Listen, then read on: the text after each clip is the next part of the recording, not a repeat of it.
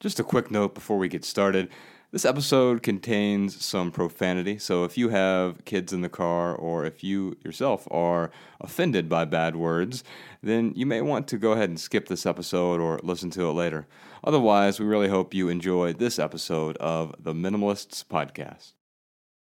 This episode of The Minimalists is brought to you by... Did we get a sponsor yet? No, there's some emails out, but I haven't heard anything back. Nah, just kidding. This episode is 100% advertisement free because advertisements suck. We hope you enjoy the show.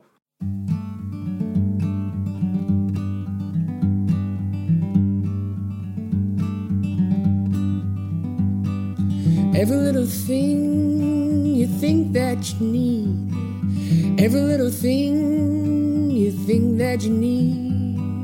Every little thing that's just feeding your greed. Oh, I bet that you'd be fine without it.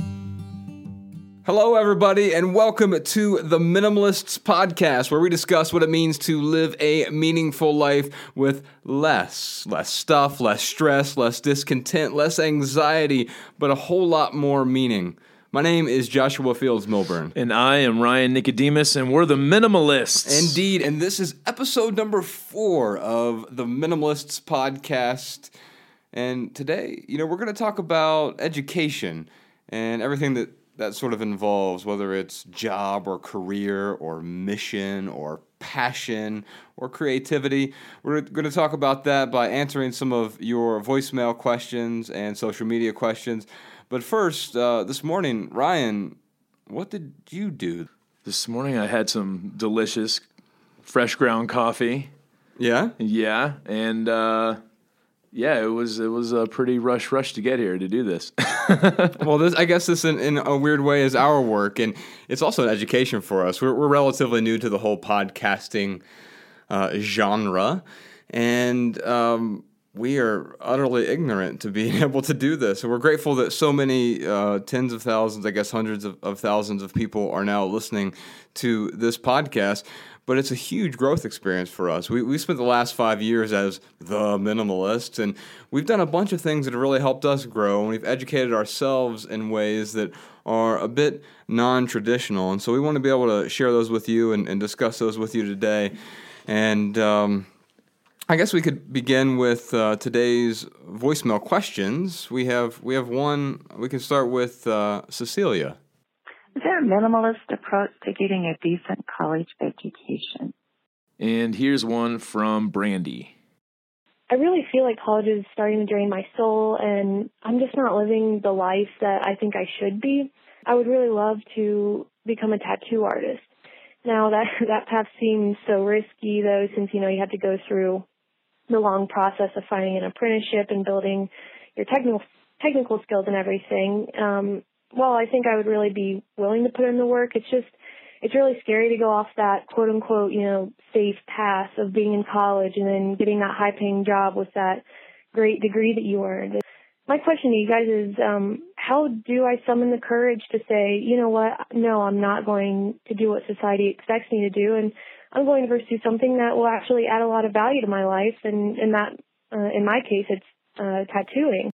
Thank you, Brandy. We have a similar question, or I guess a related question, from Elise on Facebook. Ryan, you want to read that? Yes, Elise writes, why is it so easy to get caught up in the rat race vibe from friends? It almost feels like you should settle for something you don't want. Wow, I've been there before. Yeah, amen. Me too. So, I guess we should go ahead and talk about this. Let's start with Cecilia. She basically just said, is there a minimalist approach to getting a decent education? And where I would start is you have to define what a decent education is. And We've written about this topic before on our website, and I'd love to read a bit of an excerpt from one of our essays. This is from our book, Essential Essays, which has 12 different themes on, or 12 different approaches of how you can apply minimalism to your life. And one of the chapters in there is about passion, and another chapter in there is about success. So I'd like to send a copy of that book to Cecilia, also to Brandy and Elise.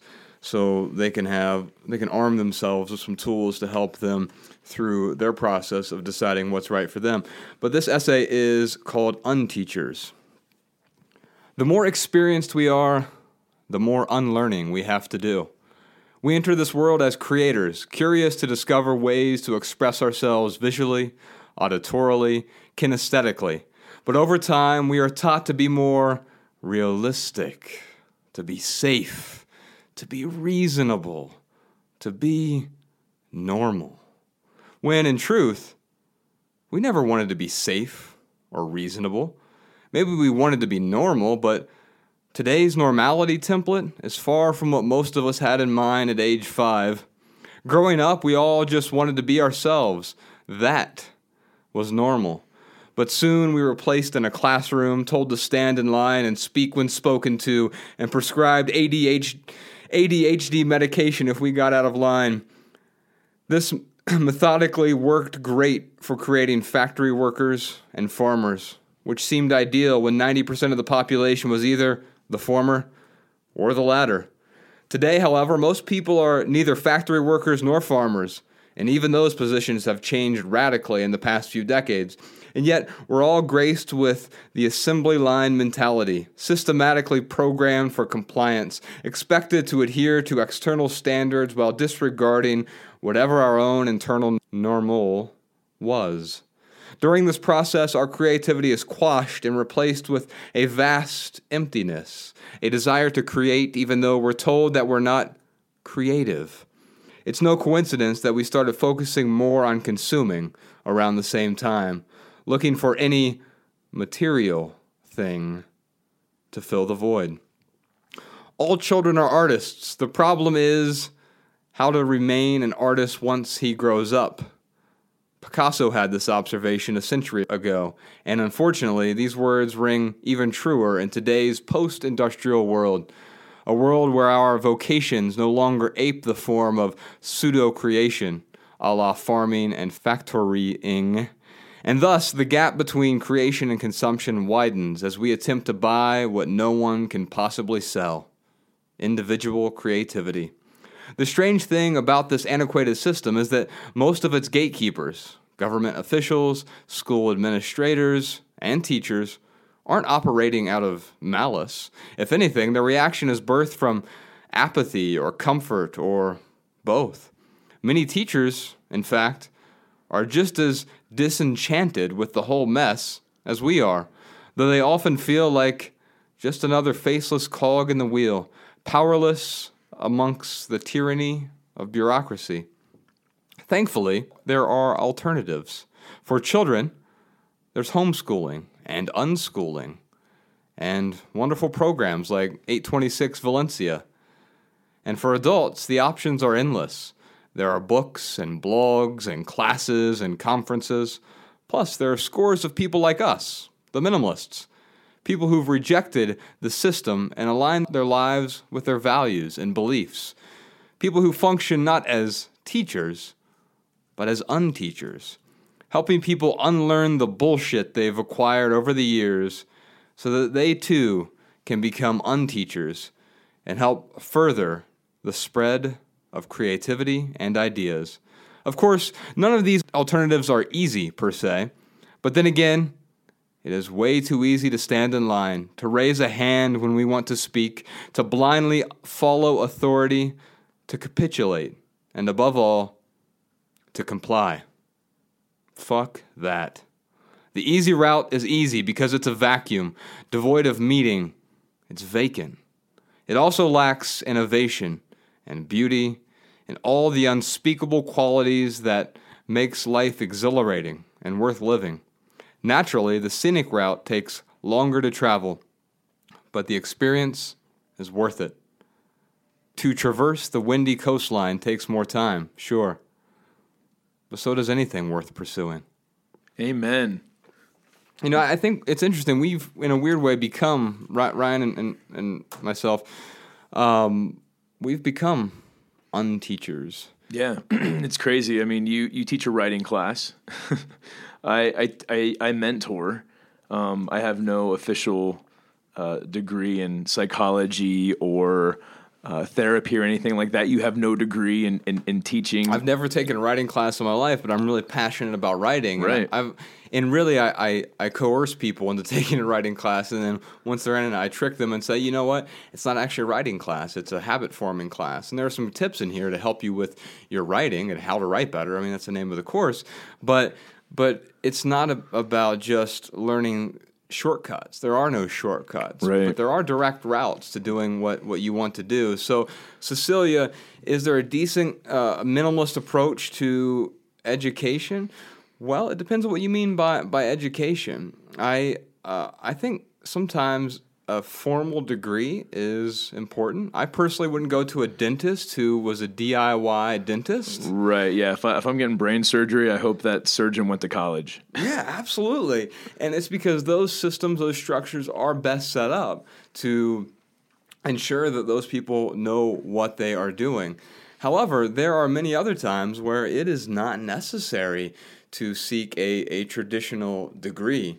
And so maybe we should talk about some of those scenarios when it may or may not be responsible or applicable or appropriate for you to seek the traditional route. Yeah, I mean, first and foremost, if I was to ever go back to college, which I am totally open to that one day. We had a question on our Tuesdays with the Minimalists where someone asked, like, would you ever consider going to college? If I did, it would be more of pursuing a hobby type thing. Like I'd go for acting or I'd go for physics, something that I was really interested in or that I wanted to learn more about. But I would never do that if I was going to go back into debt. That is one thing that I really hope to. I'm 100% debt free and I hope to stay that way. Oh, just to cut you off there, I think there's no such thing as good debt, and that's one thing to be really concerned about when we're approaching continuing our education. We often assume that we have to go into these massive amounts of debt. Right. And if you have to go the traditional route, if you're going to go to a college, well, there's some things you can consider. You can consider a community college, especially for the first 2 years of a traditional bachelor's degree. You should certainly consider something that's in-state because the in-state rates are generally appreciably lower. And you should also consider finding ways to fund your way through college while you're going through it, as opposed to taking on student debt that will prohibit you from living the life that you want to live because you're going to be tied to an income that you need just to pay back those student loans.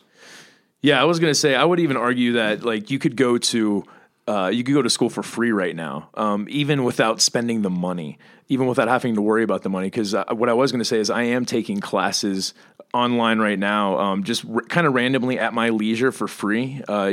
They are on like quantum physics, something like really silly, but just something that I want to go down the rabbit hole a little bit with, and I can do that for free and get some really good classes. And like right now I could totally have a decent conversation with you about quantum physics. And when I say decent, I no, you couldn't. Probably a little bit less than decent. I don't know anything about it. It'd be a very one-sided question, but I could also go and learn about quantum physics, or I could go improve my writing online. There are a lot of different things I can do online in a very non-traditional sense. And I mean, we have this infinite amount of information that is literally at our fingertips now, whether it's in our pocket or on our computer screen or wherever. And instead, we spend a lot of time focusing on incessantly checking our emails or just getting caught in the Bermuda Triangle of social media, as opposed to using the technology to enhance our lives, to improve our lives, to learn and to grow. And what we're really talking about here with education is I want to grow as an individual. Well, why do you want to grow? It's so you can contribute to the world around you.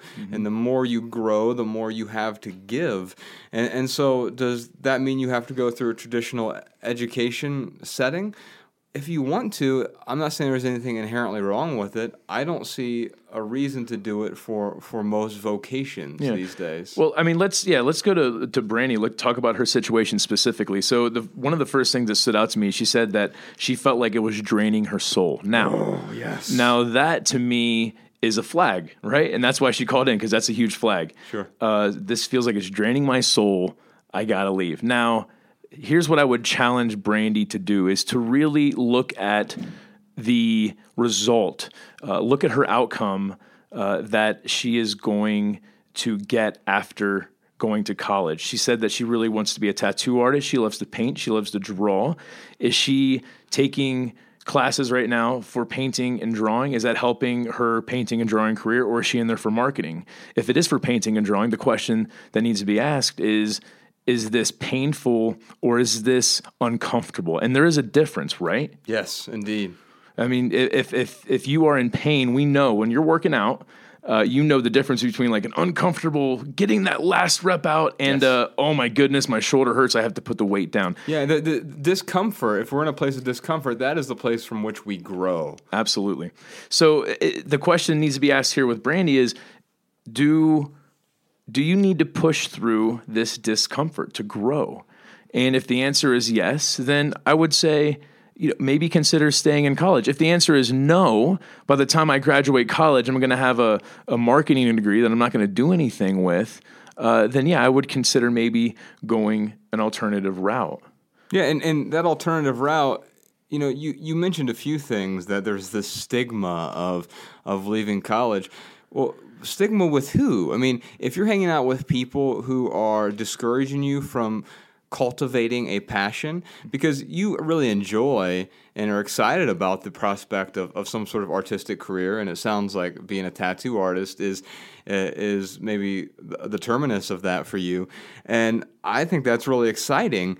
If you can cultivate that excitement, turn it into a passion, because it's not something you're yet passionate about. You won't actually be passionate about that, Brandy, until you're willing to put in the many, many, many hours of drudgery so that you get to the other side. You get the actual payoff of becoming a phenomenal tattoo artist where you feel just great about what you're doing and you get excited about being able to do new work. And while you're in it in the moment, sometimes it may seem mundane, sometimes it may seem overwhelming, and you may hit these plateaus where you feel like you're not growing, but you have to keep working through that in order to really cultivate it into a passion that you wake up in the morning and you feel good about doing what you're doing, as opposed to the opposite. Instead of the opposite, by the way, of pain isn't pleasure. The obverse side of the coin is comfort.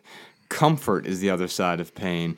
And you know what? I can either feel comfort or discomfort. Discomfort lets me know that I'm growing. That's one of the reasons we're doing this podcast now, is it's another opportunity for us to grow, not necessarily grow our audience or anything like that, but I would say I'm not very great at speaking and having these sorts of conversations repeatedly, but it's allowing me to build that muscle. It's allowing Ryan to build that muscle. So over time, we get good at it. And if you're still tuning in here 100 episodes from now, I plan to be appreciably better at having these types of conversations. Yeah, absolutely. And, you know, going back to that stigma of being a dropout, you know, right now, it sounds like Brandy is associating her identity with being a college student. And I know that when I was in the corporate world, I associated my identity with my job. I was also going to college, so I guess I was identifying as a college student, someone as well.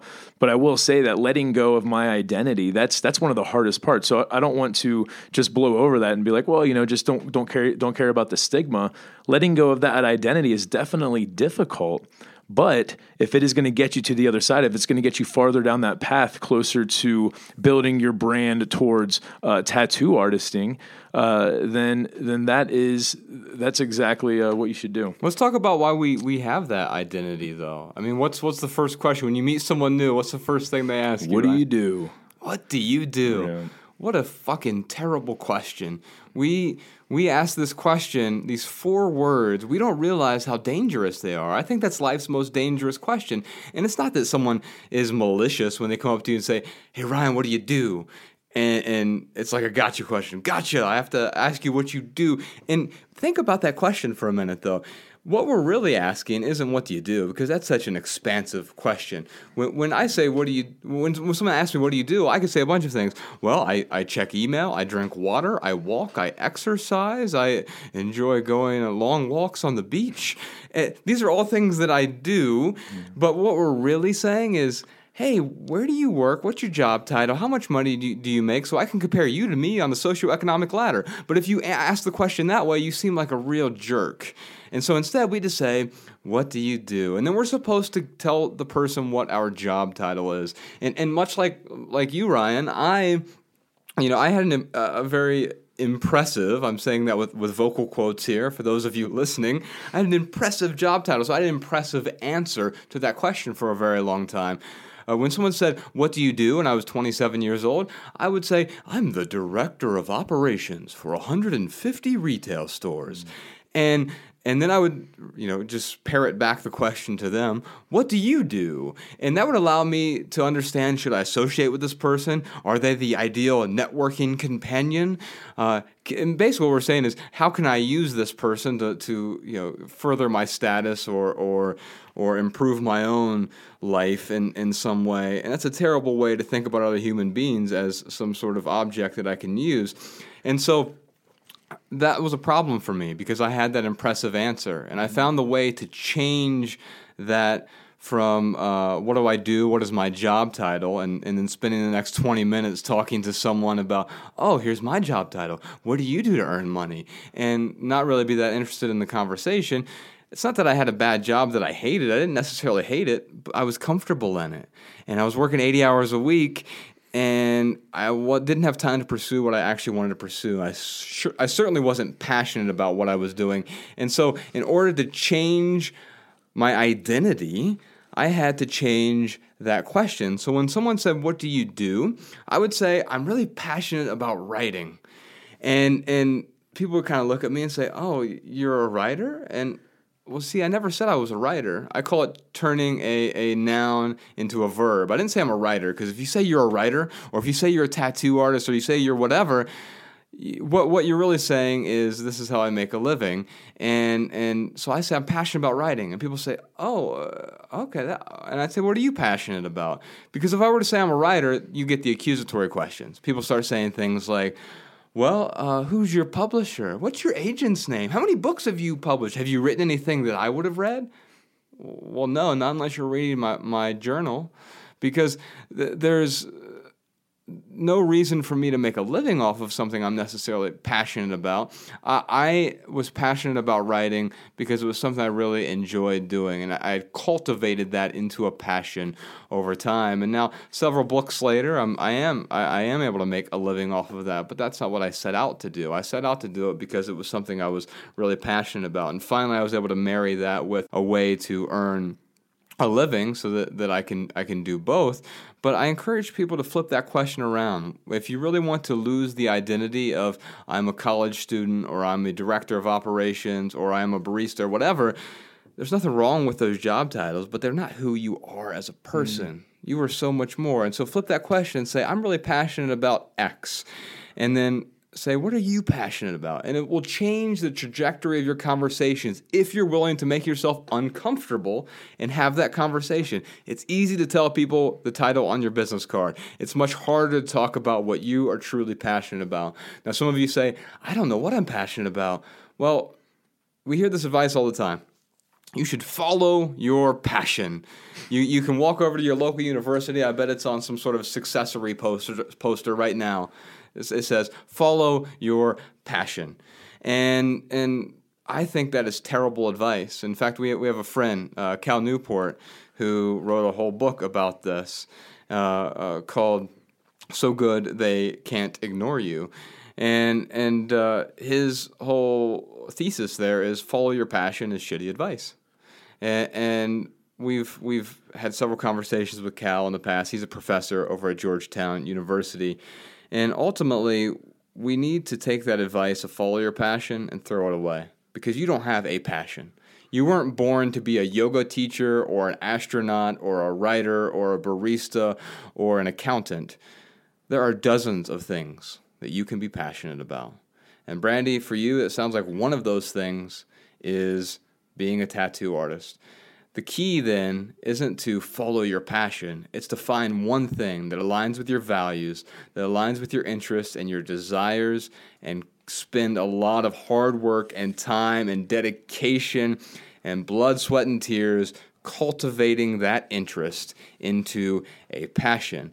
And over the years, that may change over time, but you want to focus on one thing now and really dive all the way into it. Yeah, and we're not just like promoting Cal Newport here for the sake of it, but he just came out with another book called Deep Work. And I'm just going to read a paragraph off his blog here about it.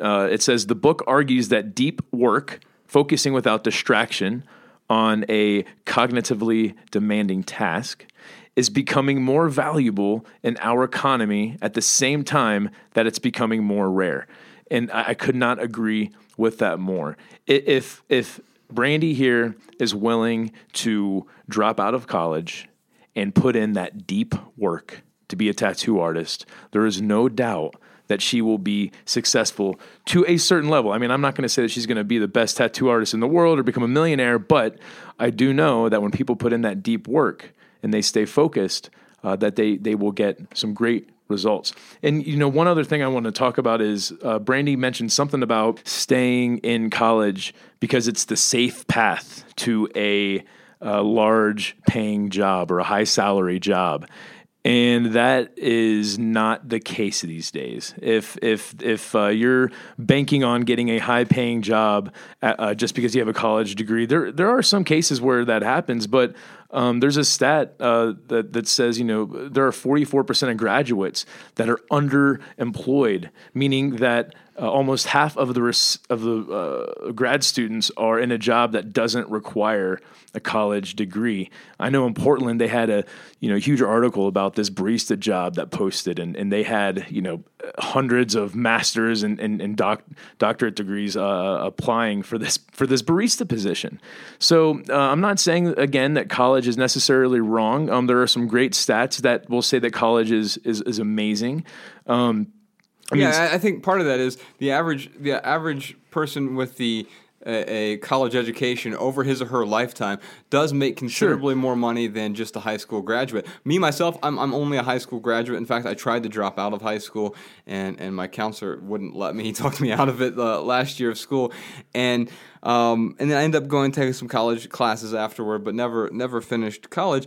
And here's the thing.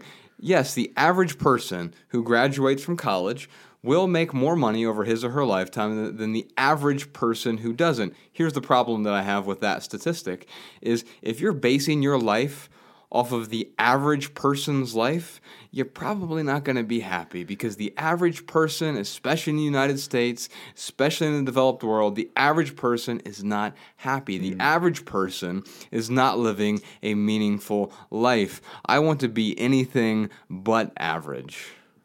Brandy, you also mentioned it might be difficult for you to find an apprenticeship, and there's that stigma of, and I can tell you, people said this to me all the time. I walked away from the corporate world, and people didn't believe me when I was walking away from the corporate world. I was leaving, and people asked me, like, what competitor are you going to? Like, I know you said you're going to be a writer, but come on, man, where are you going? Can you take me with you? And I said, no, I can't. I don't really have anywhere to take you. I'm just going to go write. And they're like, yeah, but if everyone could make money as a writer, then everyone would be doing it. And I'm like, well, yeah, but there are actually plenty of people who earn a living writing. I mean, it's not like there's this mythical job of a writer that no one has ever attained. There are thousands of people, tens of thousands of people who earn a living from whatever way. And so, Brandy, I'm going to send you a copy of our very first book. It's called Minimalism, Live a Meaningful Life. And the reason I'm going to send you a copy of it is we have a whole chapter in there about passions and careers. And one of the things that we recommend is, if you've identified what you want to cultivate into a passion, and for you that's being a tattoo artist, for someone else it might be an astronaut, for someone else it might be a teacher, there are paths to get there. And really there's a model. You can follow someone else's recipe. And so are there people right now who are making a living as a tattoo artist? Well, yes, I know a few actually. I don't have any tattoos myself, but I know people like Paul and Brittany out in Oakland. Yeah. I mean, who make a really phenomenal, six-figure living from doing tattoos. And while that's great that he makes good money, that's not the point of it. The point is he's able to support himself doing something he's really passionate about. Mm-hmm. And so you can find people who do something they're passionate about and have cultivated that into a passion. You find out what their recipe is. Well, how do you do that? Well, just like anything else, if you have a baker who has a recipe, you have to sit him or her down and figure out exactly how they make the cake that they make, what ingredients they use, what sequence, what temperature, and you have to do the same thing with whatever your profession is. And so we have a whole recipe for modeling someone else in our book, Minimalism, Live a Meaningful Life. So, Brandy, I'd love to send you a copy of that, and hopefully you can identify what recipe works for you, and then you adjust it to suit your own taste and incorporate your own ingredients and develop it into your own passion over a period of time. So you can take several other people's recipes and make your own recipe. And that's what Ryan and I did with minimalism. When we started letting go of stuff, we saw all these different templates of people who were living a minimalist life, but it wasn't how we wanted to live our lives necessarily. And in fact, I have a different template than Ryan, and I think that's why this works so well. People find value in both of our different stories, and my recipe may not work for you specifically, but certainly you can tweeze out a few ingredients and create your own recipe. And you can do that same thing with the work world, with the world of job and career and passion. And while we're on that, very few of us get to this thing that we call our mission in life. Our mission is the confluence of what we're passionate about and also being able to earn a living from it so that we're able to focus on it more. My initial intention when I left the corporate world was just to work at a coffee shop and make enough money to pay my bills so I could write fiction. And hopefully one day, after cultivating that passion, maybe I'd make some money off of it. But if not, I was always going to do it because I really enjoy writing.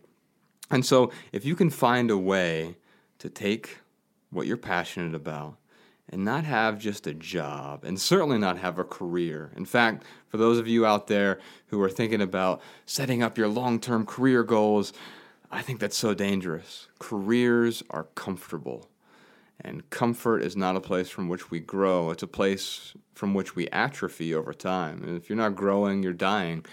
And so we have an opportunity here to turn our lives into something that we are passionate about. We're able to live our mission, and I would encourage you to figure out what that is and ultimately cultivate that. Now, I just want to tell the listeners here about one catch to living your mission, or I'll say living the dream. You know, I get mentoring clients all the time who I will sit with, and they're like, "I want to do what you do. I want to be a writer, and I want to do exactly what you do." And my first response is usually, "You probably don't want to do what I do." I have gone on 100 city tours. I have to leave my lovely girlfrind with very short notice sometimes to go do a speaking gig or something like that. Now, the result that I get from all of this work is wonderful, and drudging through all this drudgery is a great experience. And luckily, I have a supportive partner who helps me to get through all of this, and we work together. But my point is that living the dream, the catch is you have to work really, really hard, no matter what. So, and if Brandy there is willing to put in the work, then I would encourage her to at least maybe give college a break. Yeah, and here's the thing, Brandy. Ultimately, what Ryan said earlier, I would just expand on this. What is your outcome? If your outcome is to do something that you are passionate about, do you need college to do that? Some people, the answer is yes. I have a really good friend who's going to med school right now in Tennessee, and she wants to be a doctor who does like Doctors Without Borders and works for charities. And not that she doesn't want to become a doctor to become rich. In fact, she's going to eschew that side of things just so she can help people throughout the world. And man, that is commendable. But she does need to go through all of med school in order to do that. Mm-hmm. And that talk about drudgery. Oh my goodness. But the payoff for her is important. So you have to think about what your outcome is, Brandy. And in the book I recommended earlier, Essential Essays, we have a whole plan in there for identifying what your outcome is and then how to get that outcome. One last thing I'm going to recommend to Cecilia, because her question was just about getting a decent education, is one of my favorite nonfiction writers, certainly my favorite blogger of all time, Seth Godin.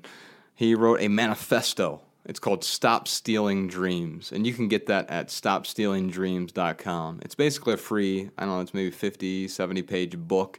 He also has a video and some other materials there at stopstealingdreams.com that will take you over to his blog. And he talks about how our society has changed and how education isn't broken, it's just out of date. And it's just like, you wouldn't say that the horse and buggy is broken, but you don't see anyone riding down your street in a horse and buggy. And so our education system, much of it at least, not all of it necessarily, but much of it is antiquated. And we have seen this firsthand now. Ryan, you have a business degree. Yes.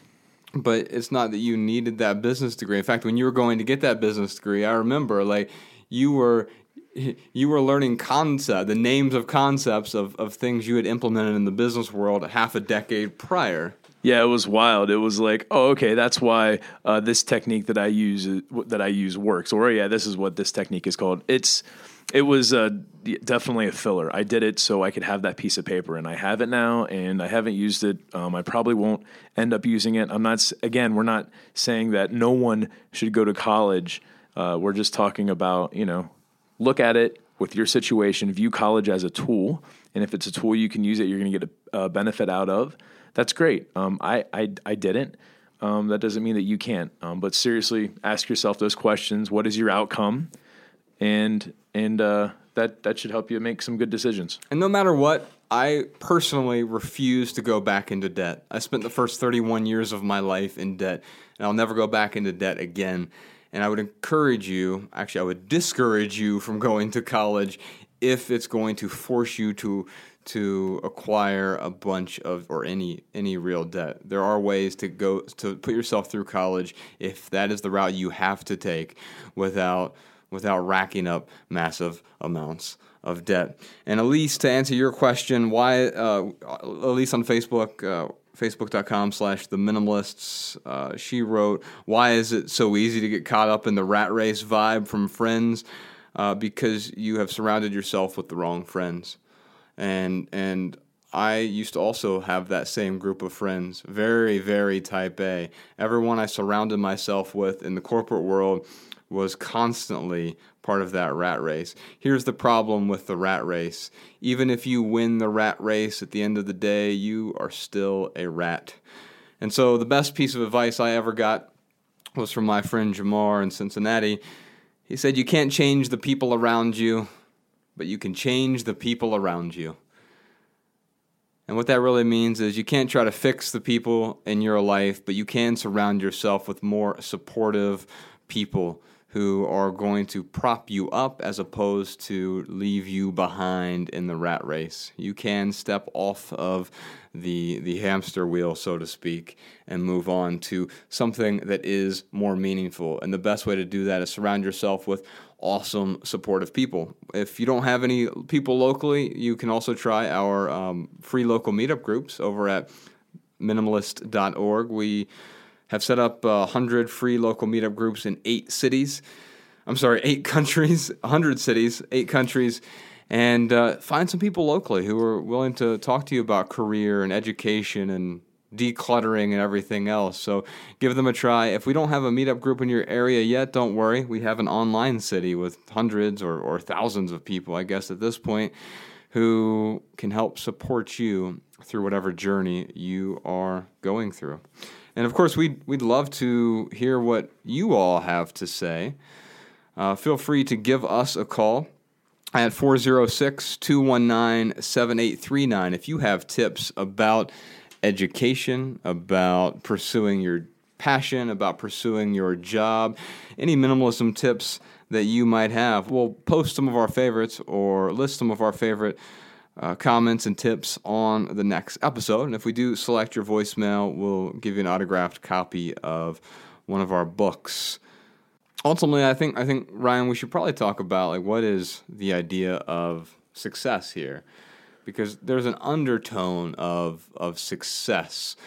We hear like he's a successful person or she is a successful person, and our society now, our culture now, has defined success as the amassing of trinkets. Do you have the larger house? Do you have the nicest possible car? Do you have the position on your job title? We have these little trophies along the way, and we fill our houses and our basements and our entertainment rooms with all of these trophies of success. And while there isn't anything inherently wrong with individual material possessions, consumption isn't the problem. Compulsory consumption is the problem. We keep trying to amass more stuff into our void, but it does not close the void. It widens it. And so for us, I think success is a bit different from what it used to be. Yeah, I mean, now I look at success a couple different ways. We have an equation that we wrote in an essay a while ago, happiness plus constant improvement plus contribution equals success. And that is certainly success for me. And I know, Josh, that is success for you. The reason why these things are successful for me, though, is because those qualities, those things that I focus on, those are what my long-term values and beliefs are. And if my short-term actions are aligning with my long-term values and beliefs, for me, that is success. For me, that's also, that can be happiness as well. But yeah, certainly success used to be something much, much different to me. And now, it's nice to have a formula that I don't have to look to for money. I don't have to look to for, I mean, certainly we need some security. We all need to spend money, but there isn't a physical item. There isn't a monetary idea behind success for me anymore. It does not take a ton for me to be successful. In a recent magazine interview with People magazine, the reporter asked me who I thought of when I heard the word successful. And my answer wasn't Steve Jobs or Bill Gates or Kim Kardashian. I really don't think of the American dream, the old American dream, as the definition of success either. When I think of success, I think of my friend Jamar, who I mentioned a moment ago. He's an outstanding father. He's a husband. He's a high school teacher. He's a real estate investor, and I don't think it's those things that make him successful. What makes him successful is he's living what I would call the new American dream. He's happy, he's healthy, he's debt-free. He has full control of his life. And I feel like he doesn't derive his self-worth from all of these external factors. And so I think all of those things are what make him the most successful person I know. And Ryan, the equation you gave earlier, that's the only kind of success I know. Mm-hmm. Are you happy? Are you constantly growing? Are you contributing to the world around you? And by the way, those three things all lead to each other. If you're contributing to the world, you're going to feel happier. If you make someone else happy, that makes you happy. It also helps you grow. The more you grow, the more you have to give. The more you give, the happier other people are, and that makes you happier. And it's this beautiful, beautiful cycle. And so if you're really looking to figure out what success is, don't count on a paycheck for that. I know plenty of millionaires who are miserable, so miserable. There's nothing wrong with earning money. Mm-hmm. We're certainly not allergic to money. The thing is, it is no longer the primary focus of our lives, and it's certainly not my dream. The old American dream is not my dream. And the millionaires I know who are happy, they would be happy without their millions. Yeah. There's no doubt about it. I agree. Well, let's play a few comments from our last episode, or last few episodes. The last episode was about children. We have some advice from some readers and some listeners here at the Minimalists Podcast. Hi, my name is Alexandra, and I'm calling from St. Paul, Minnesota, because I had a few suggestions for staying decluttered with children or being minimalist with children. Okay, so the first one is whenever my son sees an advertisement, I always remind him that it's pretend. And so the people are pretending on there, which is true because they're paid actors. Also, one thing that my mother did when I was younger with me and my younger brother, so when we were out at a store and would ask for something, my mom would say that she needs to go to work first in order to get money to buy that thing. So did we want to keep spending time with my mom, or did we want her to go to work and buy that thing for us later? And we always chose to spend more time with my mom. So that sort of instilled the value of time over money and time over things for us as young children. But obviously, if you're going to do this as a parent, you have to be able to follow through if it says that they want you to go to work. So what I do if my son would ever tell me to go to work is I would take him to a gym that provides free childcare or something, and just, you know, I'd go work out or something, but it's still the separation from him at any moment. Hi, my name is Gavin Gillespie. I'm actually from Toronto. I don't know if you guys are aware of this, but there was actually a study done in the UK, I think it was around about 2010, and it was just saying that, like, kids nowadays have, on average, it was like 238 toys, and they used 12 of them on a weekly basis. 12 toys out of 230. That's like 5% or something, which is incredible amount of waste. My name is Jenny, and I'm from Columbia, Missouri, and I have a suggestion for other grandparents about simplifying Christmas. I did this several years ago in terms of grandchildren. So for each grandchild, I designate a certain amount of money into thirds. So it could be three $1 bills or three $5 bills, whatever your means. And the instructions are that they can take 1/3 and buy whatever they want, just blow it. And the second idea is that, or the second portion is that they save it, put into savings. And then the third portion, they must donate, pick a charity or organization to donate, because that's the real meaning of the season. Okay, let's move on to our iTunes comment of the week. All right, this one is called Easy Listening by... Wouldn't it be better if it was like Simple Listening? Simple ain't easy. That's true, that is true. This is by Ski Girl 2016. Ski Girl writes... I guess I'm not surprised that the Minimalists could produce such an easy-to-listen-to podcast. It's like having a conversation with an old friend. They're thoughtful and thought-provoking. Who's she calling old? That's you, man. You know you're like 8 months older than me. That's true. No, it's not. You're like three.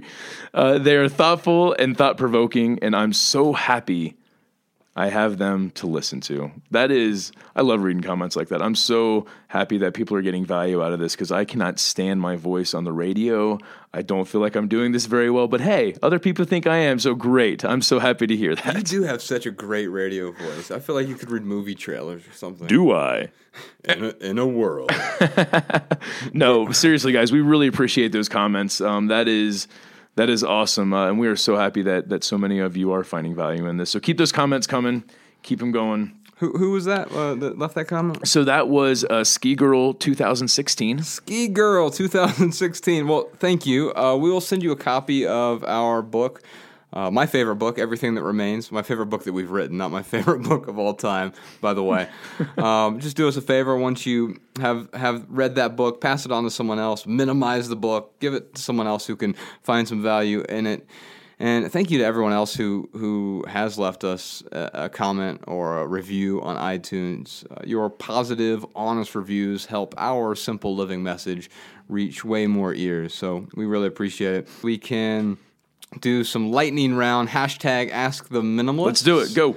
We're at The Minimalists on Twitter and Instagram and Facebook.com/The Minimalist if you want to do a lightning round question for Ask The Minimalists. Scott asks, do you ever read books that spark interest, but turns out that you found only sections of the book to be useful? Yeah, absolutely. You know, I think that's the nice thing about books these days is they can necessarily be shorter. I think of my friend Julian, who wrote an awesome book called The Flinch. I would definitely encourage you to check it out. In fact, we did an interview with him, theminimalists.com/Flinch. It's a free book too, by the way. I think it was free. Does it cost anymore now? Oh. Yeah, I think it's a couple bucks. Okay. It's relatively worth it, even if it is just a couple bucks. All right, we have one more question. We'll do this one from Revu. What is your opinion of women? One person, I love them. Next question. Yes. No, he says, one person is less than two. And the less we have, the happier we are. Thoughts on solitude? I think solitude is very important, especially as an introvert. But you can't treat other people as things. I mean, that's kind of our tagline. What are my thoughts on women? It's like asking what my thoughts are on white people, or what are my thoughts on senior citizens. We're all different. I personally want to surround myself with people who add value to my life, but I'm also able to contribute too. I think with any relationship, there is what I call an us box, and we're happy only when we're able to contribute as much as we can contribute, and we're able to get from that relationship something that nurtures our lives as well. And just because I'm able to contribute more to some relationships and less to others, it doesn't mean that it has to be 50-50. And so I want you to think about that when Revu, when you're considering surrounding yourself with people. Yeah, solitude is great, and I think it's necessary, especially for introverts. In fact, I spend about 90% of my time alone, and you can read about that. I've written quite a bit about it, but the essay to go to there is theminimalists.com/alone, and you can read about sort of my Myers-Briggs and why solitude is so important to me. But when I do surround myself with people, I make sure that I'm able to contribute to them. And in fact, that's the best part of spending time, so much time alone, is when I am there, I am really there. And I go way out of my way to show the people I love that I care about them, that I understand them, and I'll do what I can to support them. Okay, now let's move on to our added value portion of the show. This is where Ryan and I recommend something that has added value to our lives recently. And because we're talking about education today and learning and careers and stuff like that, I'd love to talk to you about a book that I found a lot of value in. It's by Daniel Pink. A lot of you have probably heard about this book. It's called Drive. And he talks about the three things that drive us to do meaningful work. And he has an amazing TED Talk on this topic as well. So the full title of the book with the subtitle is Drive, The Surprising Truth About What Motivates Us. Definitely check it out if you get a chance. I think you'll be surprised. Yes, and because we are on the topic of education this podcast, I would like to recommend webcast.berkeley.edu. That is actually, when I was talking about earlier, those quantum physics classes that I just kind of take at my own leisure. I think I've gotten through like maybe like 6 or 7 of them. They're there. It's a very intuitive site to use, and there are just hundreds of classes to take online for free. So check that out if you are looking to self-educate yourself a little bit. Finally, let's move on to our last segment. We call it Right Here, Right Now. This is kind of what's going on in the lives of the minimalists. Right when this is airing, when this podcast airs, we'll be in the middle of 3 caffeinated days with the Minimalists in St. Petersburg, Florida. If you want to come hang out with us, we're going to live our dream jobs as baristas in St. Petersburg, Florida for 3 days. We're doing a special charity event at a brand new coffee shop that's opening, an awesome coffee shop called Bandit Coffee. So you can find all the details about that at theminimalists.com/Bandit. We're also coming to the end of our Tuesdays with the Minimalists on Periscope, so you can check that out at periscope.tv/theminimalists. And in just a couple weeks, I have a special How to Write Better one-time class. So I teach a semester-long online How to Write Better class, and it's very in-depth, requires a lot of attention and focus from students if they really want to get a lot of value from it. But this is the first time I've tried doing a one-time 2-hour class where I give a lesson alongside my adjunct professor, Sean Mihalik, who helps out with a lot of the How to Write Better stuff. And we're going to answer your questions about how to improve your writing. The seats on that will be limited, but you can find all the details over at howtowritebetter.org. Also, in the coming weeks, you're going to find out how you can bring our documentary. It's called Minimalism, a documentary about the important things to your city or suburb. Ryan and I are going to hit like 13, 14 cities in May, but then that's the nice thing about having this documentary, which we're so proud of. You can go to minimalismfilm.com for details. We're going to make a big announcement in February about how you can get minimalism to play in your local theater really in a really easy way. And I think that's all we have. I hope you really found value in this episode. And if I could give one piece of advice to Brandy before we leave, and this Brandy just sort of serves as a synecdoche for everyone else out there. So if you are in a situation like Brandy where you need to make a decision and you need some permission, I'm going to say this. Brandy, just fucking do it. You're going to be so much happier on the other side. It's certainly not going to be easy, but a simple life is not meant to be easy. It's meant to be meaningful. And so to everyone else, if you leave here with just one message, we hope it's this. Love people and use things, because the opposite never works. That's it for today's episode. Ryan, you want to read all the important bits? Of course. Of course. The Minimalists Podcast is produced by Sean Harding and is recorded at the offices of Asymmetrical Press. Our theme music was written and performed by Peter Dorn. For more of Peter's music, visit theminimalists.com/Peter. The podcast is 100% advertisement free. So if you found value in this episode and you'd like to help us keep it that way, because advertisements suck. You guys know that. Please visit theminimalists.com/donate. Even if you just donate $1, we really, really appreciate it, guys. If you have a question for The Minimalists, give us a call at 406-219-7839. If you'd like to read more from The Minimalists, you can subscribe to our essays for free via email at our website, theminimalists.com. Thanks for listening, y'all. We'll see you next time.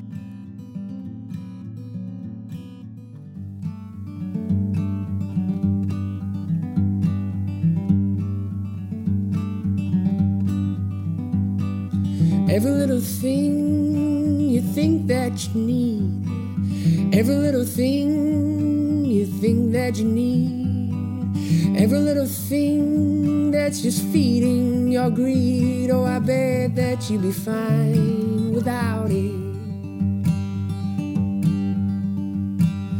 Every little thing that you gotta have, every little thing that you gotta have, you gotta reach for, and you gotta grab. Oh, I bet that you'll be fine without it. So tear your eyes away, or tear